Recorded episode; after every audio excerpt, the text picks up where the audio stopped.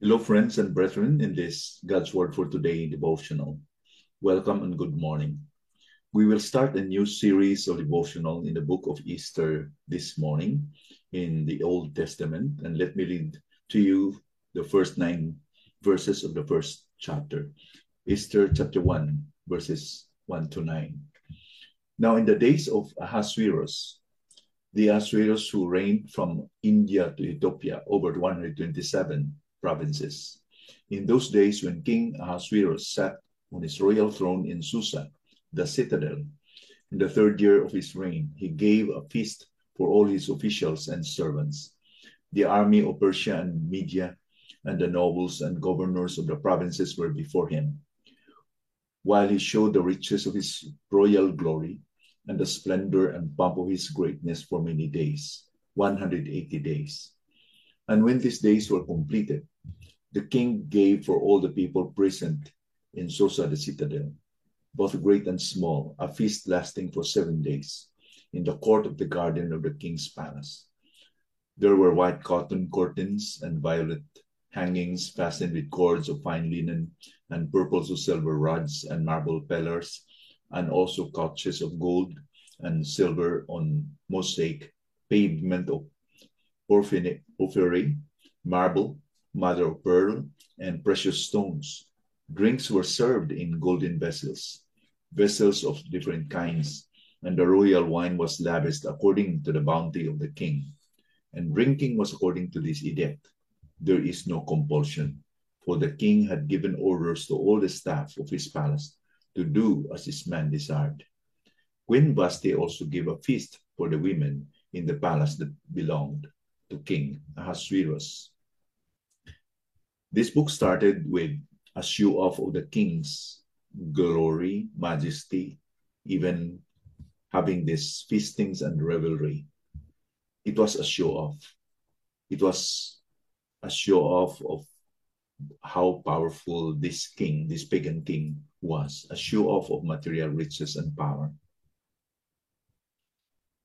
According to GotQuestions.org, in the Hebrew text, the king's name is Ahasuerus, preserved in our King James Version and English Standard Version.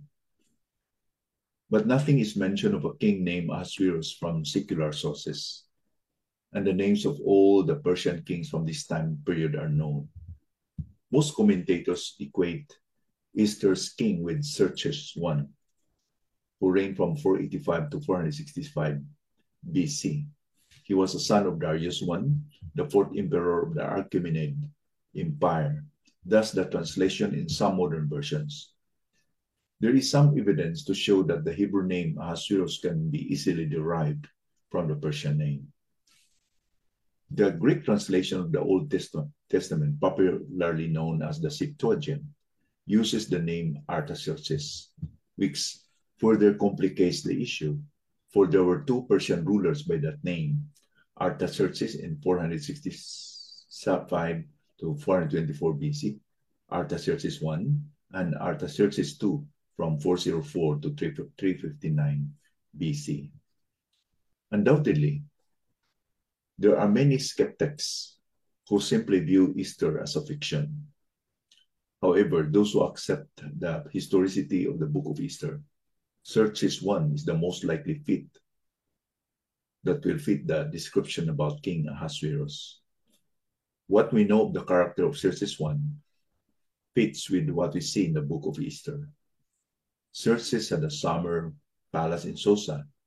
He was known for his drinking, lavish banquets, harsh temper, and sexual appetite. So we're introduced by this king, King Ahasuerus or King Xerxes here, that in the zenith or in the peak of his reign as the king of the Medo Persian Empire. He reigned from India to Ethiopia in over 127 provinces, which is a very large geographical area.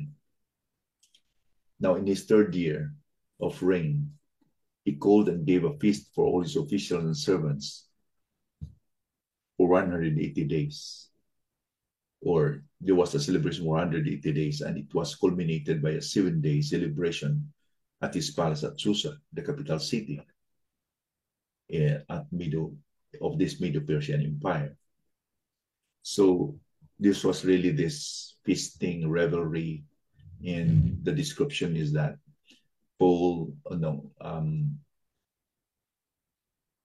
King Ahasuerus displayed himself, his power, how glorious he was. He showed the riches of his royal glory and the splendor and the pomp of his greatness for many days, 180 days. It was really an act of pride and arrogance to really display all these things. As a note, extravagant feastings and revels were always a show-off, especially for kings and those who are in power, that they are really somebody in this world. So he asked this question, what could really we expect from a pagan empire with a pagan king? What could we expect from somebody who has power and money, but to show off? These material things aren't evil by themselves, are they not? Are they? What we know is that the use and abuse of things will reveal the true nature of man's heart. It doesn't matter whether a person is a believer or an unbeliever. The nature of his heart will be revealed by how he uses or abuses money and power. So that believers even may struggle about the stewardship of material things, the abundance of material things. The warning of the Lord Jesus Christ in Luke chapter 12 is that let's be watchful, that we should not be accumulating riches, because life does not consist on the things that we possess. Positions and power are appealing to the flesh. That's why we must be very watchful. Yes, money and other material things in this world could be neutral, but it has the potential to really corrupt our hearts, because with it, our power is the power. You know, money had the buying power. Money can influence. Money, when in fact the love of money is the root of all evil, because out of the money, people try to abuse and use it for their own selfish ends. Thus, John has warned us as believers. He warned us in 1 John chapter 2, verse 15 to 17. Do not love the world or the things in the world. If anyone loves the world, the love of the Father is not in him. For all that is in the world, the desires of the flesh and the desires of the eyes, and the pride of life is not from the Father, but is from the world. And the world is passing away along with its desires, but whoever does the will of God abides forever. Well, people who might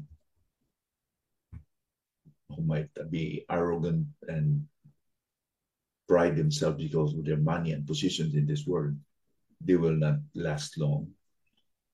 Most of the people who are marked with money and they pride themselves with money, they are, so many dictators have gone, but where are they now?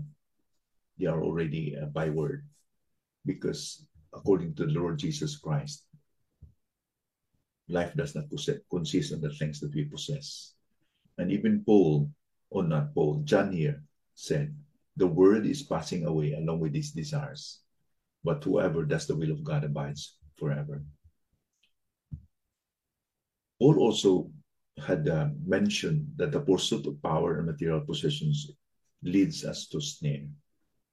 According to him, in 1 Timothy chapter 6, verse 9, those who desire to be rich fall into temptation, into a snare, into many senseless and harmful desires that plunge people into ruin and destruction.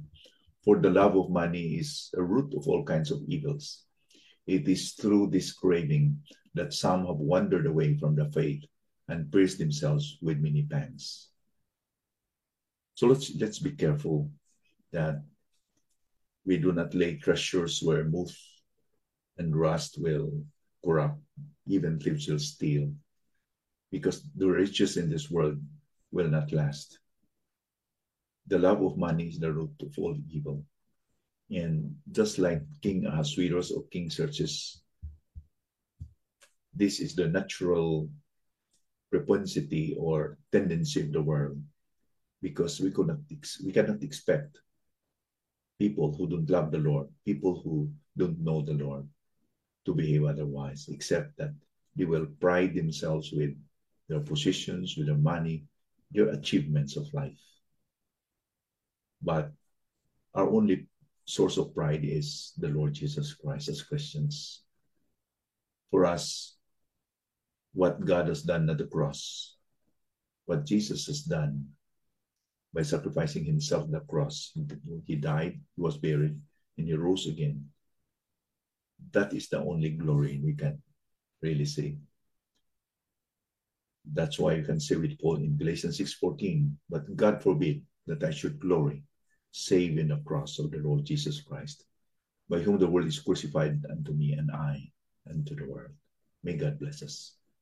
Father, we pray that as we start this series in the book of Esther, you continue to open our hearts and our minds and make us ready, Lord, to learn the principle that you are the God who is sovereign, that in the context of a pagan kingdom or empire, you are sovereign. You orchestrated everything, because it's not about what people, kingdoms, earthly kingdoms of power will do that matters, but everything is in your hands, Lord. You are always in control. You are sovereign. And even when we see this story about King Ahasuerus, we lament, Lord, that people in this world are just focusing on these things and even forgetting and despising that you are true, and they reject you just because they love riches more than anything else.